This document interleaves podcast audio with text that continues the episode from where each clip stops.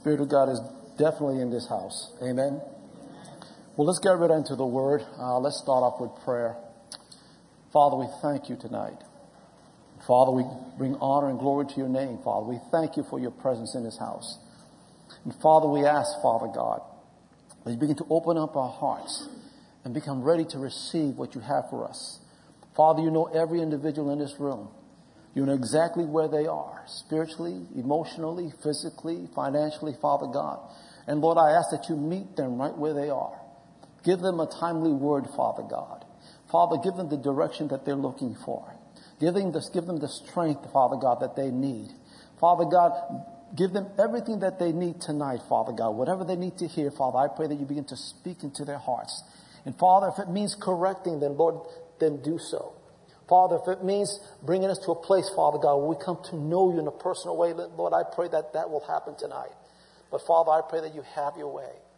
And Lord, I ask that you speak through me, Father God, words of life. And Father, we pray that you revive every one of us here, Father God, by your presence, by your word, and by your spirit.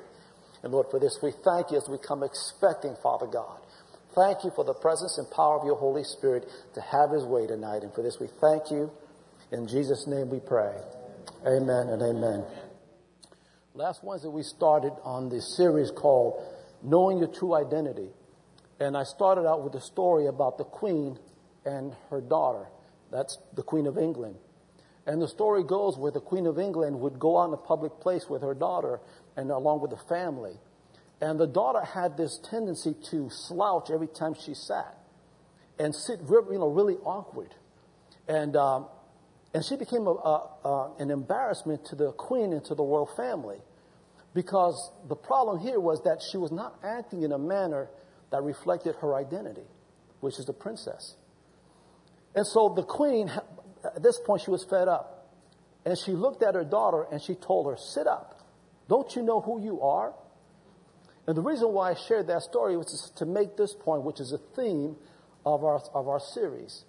And that is that whenever you forget who you are, you don't act as you should. And there are many Christians today that are walking around not acting as they should because they've forgotten who they are.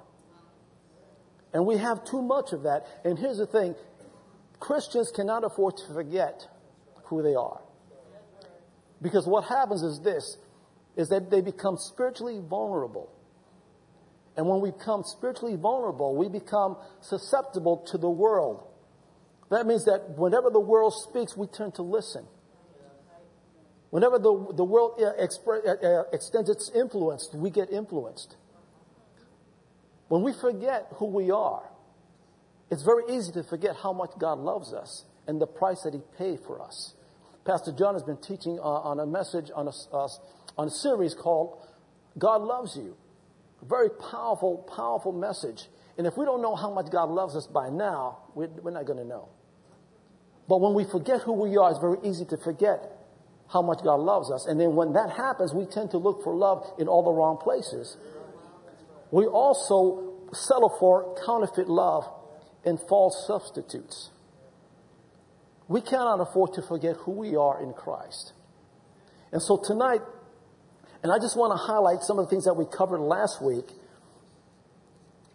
But even when we're constantly forgetting who we are in Christ, our lives, our motives, our testimony, our behavior will not reflect who we truly are. And how will the world know that we belong to Christ if we don't know who we are? Amen? How does that help us to advance the kingdom of God? How does that bring honor and glory to God? Not being able to express and to show forth who we really are. So last week, we began to look in uh, 2 Corinthians chapter 5 and verse 17 where Paul says, if anyone is in Christ, he is a new creature. All things have passed away and all things become new. And we begin to look at the, get our attention. I believe that God is calling us to action. I believe God is saying to us, sit up. Don't you know who you are? So I believe that's what God is saying tonight. So when we looked at the old things that passed away, we began to look at what did Paul mean when he says old things. And of course, he was referring to the old you and everything that associated with your past life. Your attitudes, your motives, your lifestyle, your behavior, everything that was under the rule and, and control of Satan. That's what the old things that Paul was talking about. Galatians chapter 2 verse 20 says this, I have been crucified with Christ. It is no longer I who live, but Christ that lives in me. That should be the testimony of every believer. And as a matter of fact, I would, I would suggest that you would quote that constantly every day to remind yourself that you, the old man, the old you, has been crucified with Christ. Therefore, it is no longer you who live, but it's Christ that lives in you. And Paul goes on to say, and the life that I now live in this flesh, I live by faith in the Son of God. In other words, Paul's faith was in the power of Christ that lives inside of him to enable him, to empower him, and to become everything that God created him to be. It is so important that we know that. Romans 6 at verse 4 says, We were buried with him through baptism into death. And then Romans 6 6, we looked at where it says that our old man was crucified with him, that we should no longer be slaves of sin. Then we began to look at putting off the old man, where Ephesians chapter 4 and verse 24, Paul says that we are to put off concerning your former conduct or your former life or behavior, the old man. The word put off means to put away or to cast off. The New Living Translation says to throw off your old sinful nature. So here's a question, and I didn't go over this last week, but if the Bible tells us that we are crucified with Christ, and if it says that all things have passed away, then why do we still need to put off the old man? Well, this is the reason why. When we came to Christ and we gave our lives to the Lord, we identified ourselves with Christ's death. We also identified with his resurrection. The Bible says we died with Christ, therefore we also were raised up with him. We also identify with his ascension. The Bible says that we are seated together with Christ in heavenly places. Therefore, we are sharing the same authority and power that Jesus has. So, the best way I can explain this to you is this way. Let's just say that you were a general manager in a corporation. Your boss comes into the office and tells you you've been promoted to vice president. So pack up your things, clear up your office, and show up Monday morning to your new office, and we'll start right away. So you're not going to come Monday morning and go back to your old office and do your old general manager stuff because that's not your position anymore. Are, are you with me? That's not your position anymore. So you shouldn't be doing general manager stuff because you've been promoted. What you need to do is move into your new position, start doing vice president stuff, and start acting like a vice president. So when the Bible says we have to put off the old man, the fact that we identify with his death, therefore we need to walk as though we're dead to sin. And the Bible says that we are made alive with Christ, so therefore we need to act as though we're alive in Christ. And then if we said that we are seated together with him in heavenly places, that means we need to act as though we're sitting with Christ in heavenly places with all authority. In other words, we are to act into our position with Christ. And so, and keep in mind, and that's why Paul says in Romans chapter 6 and verse 11, to reckon yourselves dead to sin, but alive unto Christ. That means to consider yourselves dead, but alive to Christ. That means you need to step into your position in Christ and begin to act like Christ. Amen?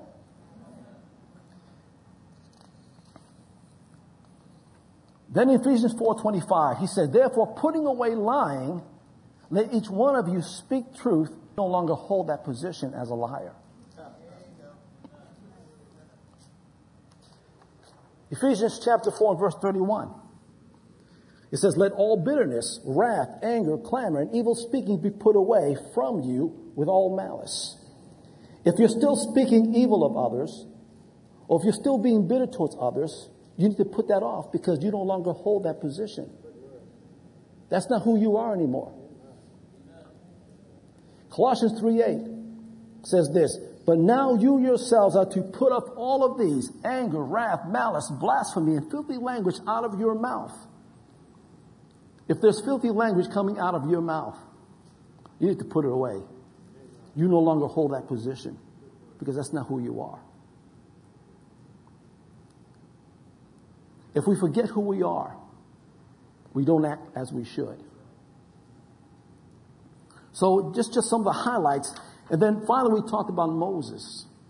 Moses was an example of someone who had forgotten who he was. After spending 40 years as, of his life in, in the wilderness as a sheep herder, settled in his life, getting comfortable right where he was. God interrupted his life and said, it's time for you to do something for me. In other words, I have an assignment for you. And Moses' response in Exodus chapter 3 and verse 11 was this, Who am I, Lord? The fact that he said, Who am I, tells me that he forgotten who he was. And after spending 40 years in the wilderness as a sheep herder, he could not see himself beyond as a sheep herder because he was destined to be a deliverer, but he couldn't see that because he had forgotten who he was.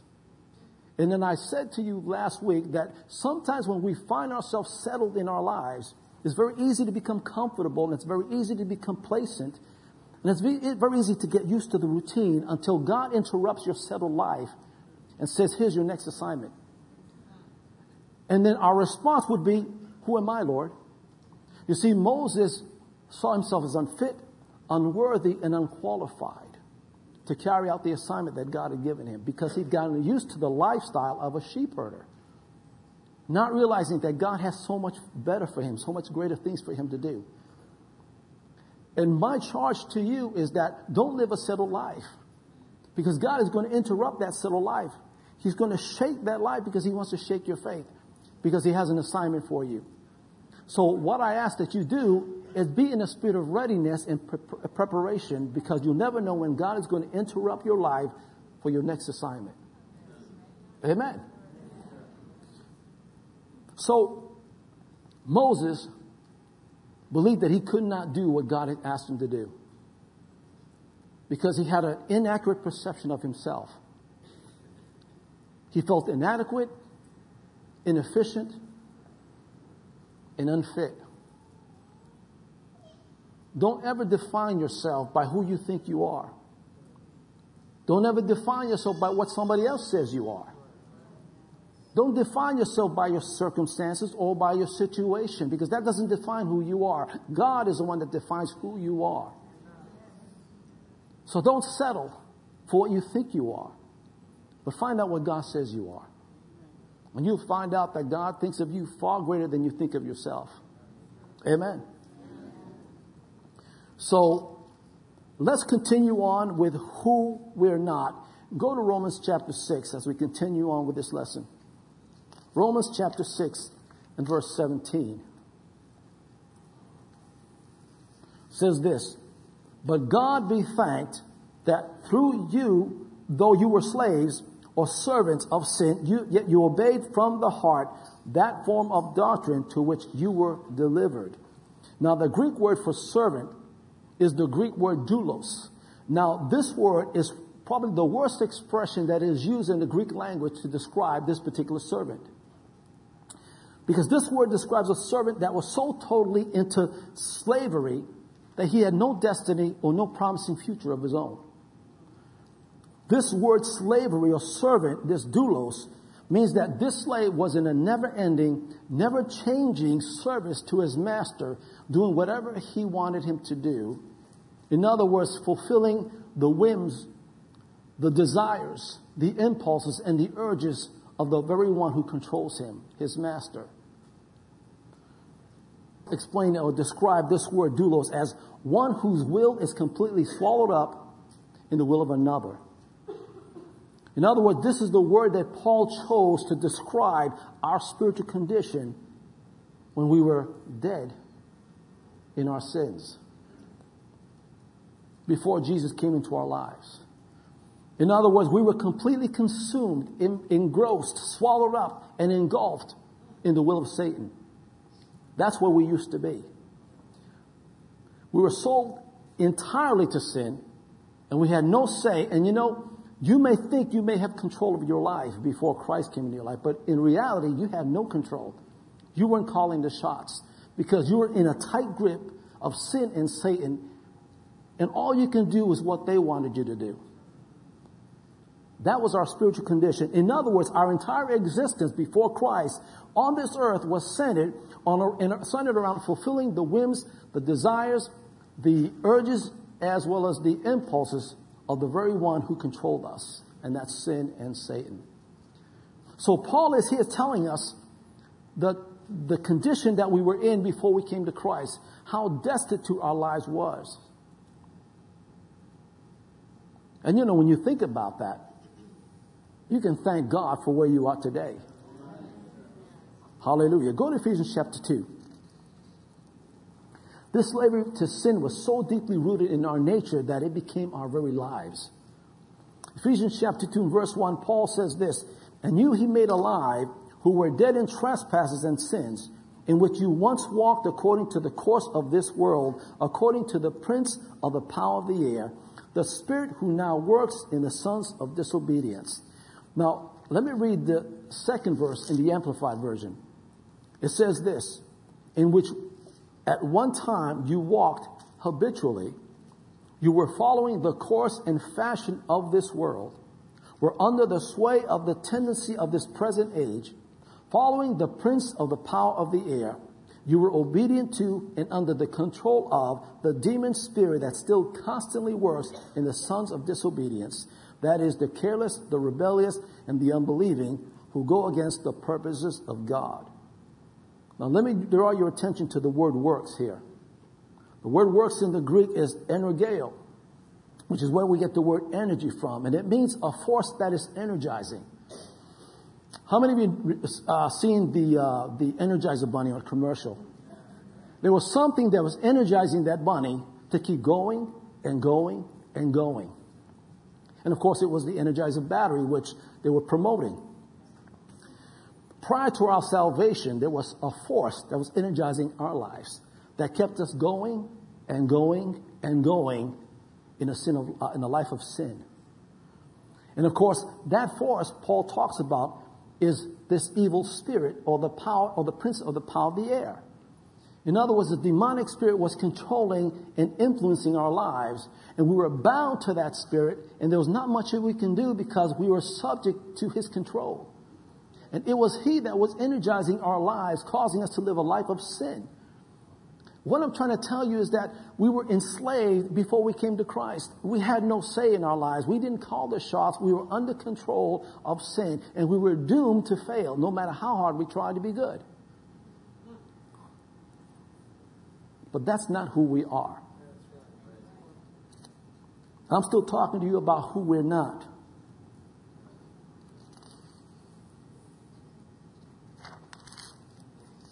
Ephesians 2:13, one of my favorite verses.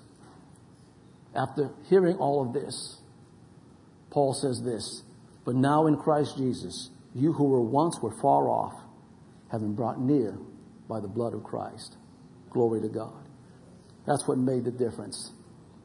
This is no longer who we are. Go to Romans chapter 6. The death that you and I experienced when we came to Christ at the cross, that sin, that old way, that old way of doing things, the old way of thinking, that old you, that same nature that we inherited from Adam, that is dead. So we're no longer in a spiritual prison. We'll be even set free, gain control, because the old man wants to resurrect himself and gain control. He wants to assume the, the, uh, the reign and rule that he once had. But because we're dead to sin, it should not be in control. Romans 6, verse 5 says this For if we have been united together in the likeness of his death, certainly we shall also be in the likeness of his resurrection.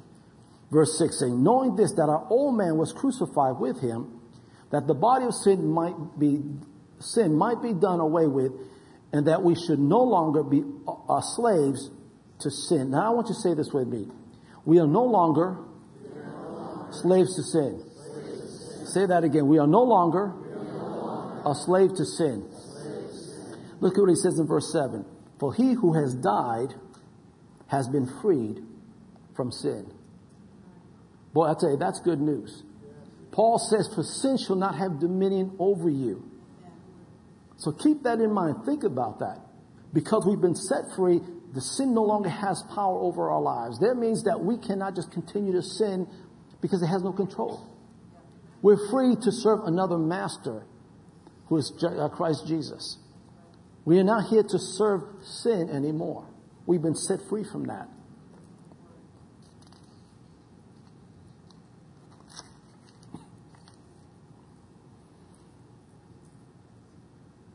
Romans 6 2 says this. He, Paul asks this question Knowing that we've been set free from sin and death, knowing that our old man is dead, knowing that old things have passed away, knowing that we now are free, Paul writes, asks this question in uh, verse 2 How shall we who died to sin still live in it?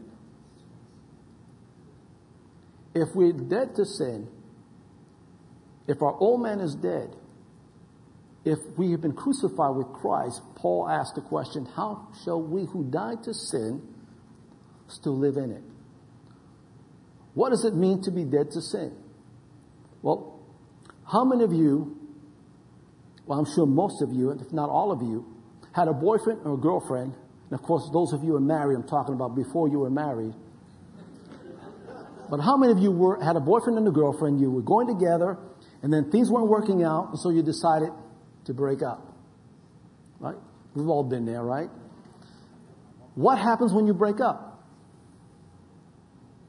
You end a relationship. And when you end a relationship, you separate yourself from each other. You go your separate ways. And when you go your separate ways, you no longer have anything to do with one another. Right?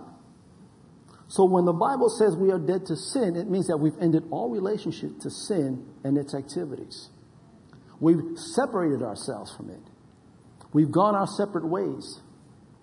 Therefore, we have no more to do with that. We're not calling them. We're not texting them. We're not visiting them. No, we've separated ourselves. That's what it means to be dead to sin. Now, I might be getting ahead of myself here. There are some believers who are still thinking, well, let me, let me, let me uh, backtrack here. When I was a young teenager, I was in love for the first time in my life. Now, this is a little bit embarrassing, but I'm going to put it out there because I'm making a point. And I remember falling in love with a, a girl who was two years older than I was. She was in love with me. And so, you know, we were dating and, you know, doing all the things that, you know, couples do, that they love each other and everything else. And um, then things got really serious because now she wanted me to talk to her aunt and, you know, officially ask her out and go steady. Um, so, you know, I was really nervous and I went in there, I did my thing, and she said no. I didn't impress her. But we still wanted to date anyway, so we still did it behind her back. And then one day, I got a phone call. And it was her. And she told me that she had to call it off and end the relationship. I can't believe I'm saying this. but keep in mind, I'm making a point here.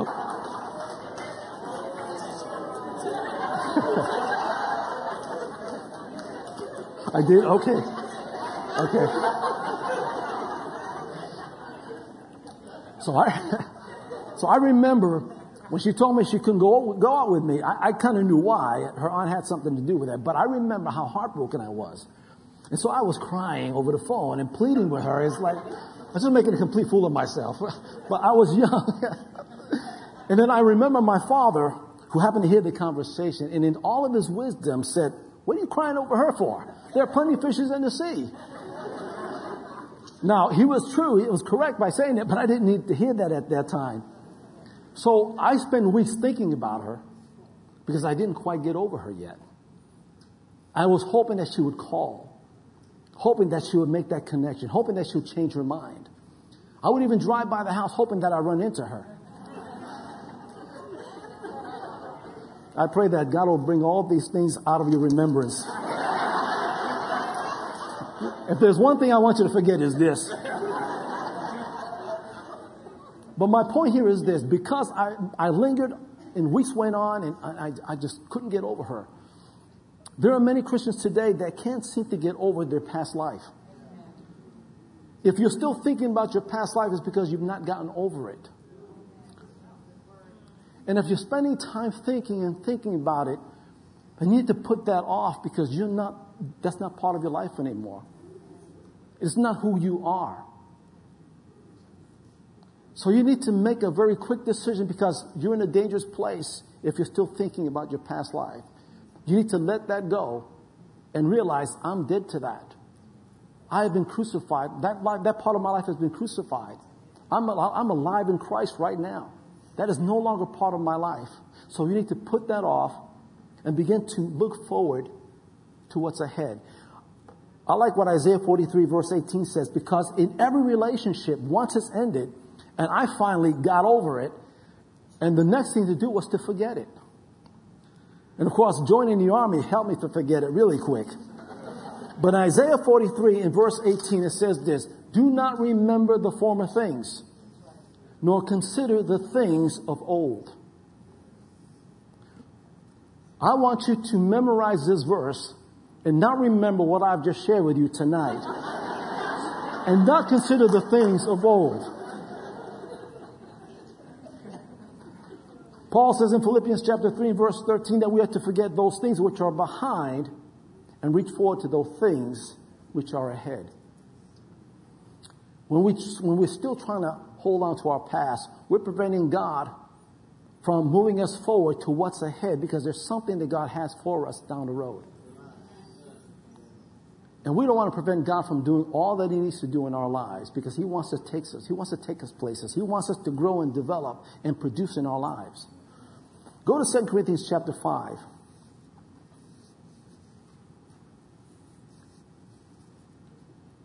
In verse 17, it says, Therefore, if anyone is in Christ, he is a new creature or a new creation. All things have passed away, and behold, all things have become new. The moment we, we come to Christ and, and give our and, and, and go into Christ and receive Him in our lives by faith, our lives changed. And deep inside of us, there's a new nature that is put inside of us, that has been deposited in us. This new nature, which is the new birth, is where our identity begins. We're talking about now who we are in Christ. Romans 6 4 tells us that we are to walk in newness of life. Go to Colossians chapter 3, verse 10.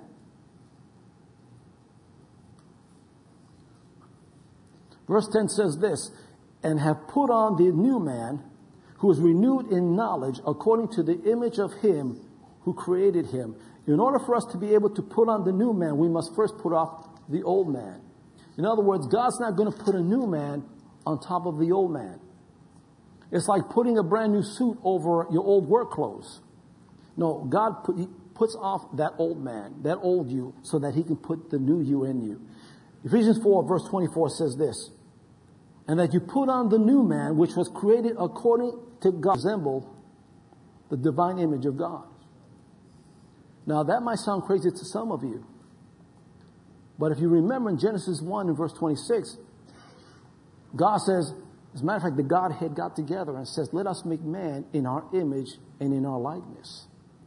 So in other words, when the Bible says that we have been created according to God in true righteousness and holiness. In other words, God wants to recreate everything starting from scratch and begin to become like the Adam that was first created. The Adam that was first created had the nature of God, had the quality of God, had the characteristics of God. He was perfect. God has recreated us. In other words, we weren't reformed, we weren't rehabilitated, we weren't even re-educated. We were recreated. That means God is starting all over again. There's nothing old that is in us. As a matter of fact, the life of a man, when it comes to this new life, that never existed before until we came to Christ. So this new life has been, re- it's a recreation of ourselves. And it's the Spirit of God that does the recreating. Therefore, now, because we've been recreated in Christ, there's nothing old involved. You know, if you was to go to buy a brand new suit, you're going to go to Walmart or somewhere, not Walmart, but you can't buy a good suit in Walmart. but let's say you want to buy a, a brand new shirt or a brand new skirt. You want to buy brand new, so you go to Walmart and buy brand new. You're not going to get something brand new if you go to Savers or if you're going to go to Salvation Army. Not there's, there's anything wrong with that. but what God does is brand new. He doesn't try to make, so, eh, eh, let me put it like this. You can't take something old and change it to something new. Let me give you an example. I like to use Alan's car. Alan has a 1997 Buick LeSabre. Now you can tell that's an old car because when you sit in it, it still has a cassette player. So you know that car is old. But let's say you took the car, he took the car, he put a brand new paint, coat of paint, he put a brand new coat of wax, he put in brand new tires, steam cleaned the engine, steam cleaned underneath, polished all the chrome, vacuumed and shampooed the interior, polished up the dashboard. That car is going to look very nice. As a matter of fact, it's going to have an appearance of newness. But the car is still old. It's still a 1997 Buick. God doesn't operate that way. When we became born again, everything was new. Brand spanking new. There's nothing old in us. When God created us, He created us in Christ Jesus in true righteousness and holiness. He created us after the image of Himself. And it's the Spirit of God that is working in us to enable us, to empower us, to conform us into the image of His Son. And that is what the Spirit of God is doing for the rest of our lives. Because God is trying to get us back to the place that we once were when God and Adam had a close personal relationship. God is doing the same right now. This is where we are. This is where we need to be. So that's why it's important that we put off the old man. And sometimes that's going to take a daily process, a daily thing. But the Bible says that we are renewed day by day. This renewal, this recreating is happening constantly throughout our lives. So that we can become more and more like Christ. And when we know this and we begin to walk in our true identity, walk in who we really know we are, then that image begins to flow and, and manifest itself. And people begin to see who we really are. That's Christ.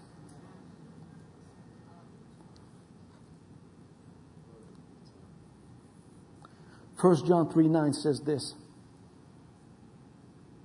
Whoever has been born of God does not sin, for his seed remains in him, and he cannot sin because he has been born of God. This new nature, this new spirit, this new you is perfect. And he cannot sin because we're born of God. We're not born of the world. Pastor John mentioned that, we're not true anymore. That's not true anymore. That's not who we are. We are children of the Most High God. That should mean something to you. Go to Galatians chapter 2. Paul writes in verse 20, I have been crucified with Christ. You, as a matter of fact, you can personalize that and put your name in front of that verse and say, Mike has been crucified with Christ. It is no longer Mike who lives, but Christ who lives in me. And the life which I now live in the flesh, I live by faith in the Son of God. I want to share a little illustration because I think that as born again believers, we take for granted what God has really done in our lives. There's a gentleman by the name of Oscar Cervantes. And as a child, he had a rough upbringing. He was always getting into trouble. When he got older, he got into serious crimes and was and ended up in jail 17 times for brutal crimes. While he was in prison, he had to go through a series of psychiatric evaluation. And this is what the psychiatrist said in prison. The prison psychiatrist said this. that Oscar was beyond help. So, during his brief time outside of prison, because he spent so much time in it that the, the time that he spent outside of prison was, was very brief. But during the time that he was outside of prison, he ran into an old guy. This old guy just came in and began to witness to him and share Christ. After time, Oscar began to trust in the Lord and was transformed, and he became a kind and caring man. We're talking about the same Oscar who committed brutal crimes, who's been in and out of prison 17 times, and who the prison psychiatrist says he's beyond help. Well, not too long after that, he began a prison ministry. And this chaplain was, had watched and, and witnessed his ministry. As a matter of fact, he worked out of Soledad State Prison. And the third Saturday night of each month, he would have what they called Oscar night, which was named after himself, after Oscar uh, Cervantes. And he would have, and were, all the inmates would come. They would come in droves. And they would all get together and begin to sing praises and, and gospel music. And think about this picture of these hardened criminals in the same room singing praises unto the Lord. I mean, it's, it's amazing to see that. And then after the end, at the end of the service, at the end of the, uh, the praise and worship time, then they would sit down for two hours listening intently to the message that Oscar was bringing. And then at the end of the service, they will all come up without even asking to, to come up. They will all come up to the altar. And the chaplain, having witnessed this every Saturday of a month, of each month, and he made this statement. He said this, what professionals had failed to do for Oscar in years of counseling, Christ did in a moment of conversion.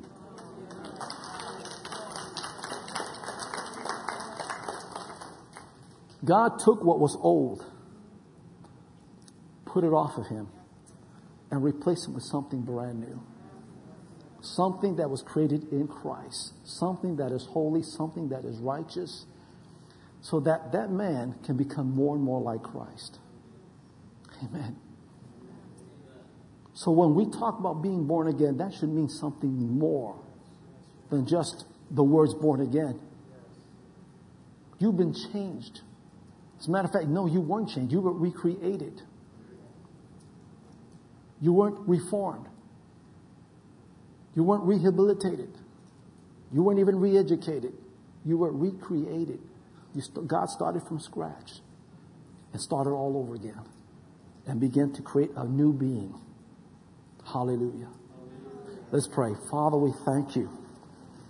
Thank you for all that you've done. Thank you, Father God, for the born again experience. Thank you, Father, for making us new. Thank you, Father, for recreating us in Christ Jesus. Thank you, Father God, that we are created after you in righteousness and true holiness. Thank you, Father God, for conforming us into your image. Father, help us to remind ourselves, Father God, who we really are. Help us, Father God, that we walk in the position that you placed us in Christ.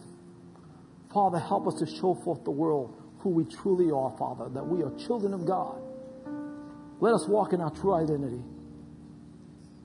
Let us walk, Father God, in the authority that you've given us.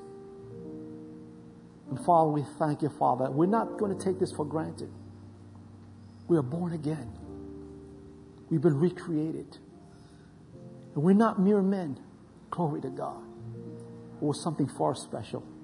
And Lord, for this we thank you. We thank you. And now, Father, we ask, Lord God, that you minister to everyone that is here tonight. I pray, Father God, that you've had a word for them. I pray, Father God, that you've spoken to them. I pray, Father God, that you've had a timely word for them that will help them to grow and to develop and be everything that you call them to be. And Father, I thank you for your faithfulness. I thank you, Father, for the love that you bestowed upon us. In Jesus' name we pray. Amen.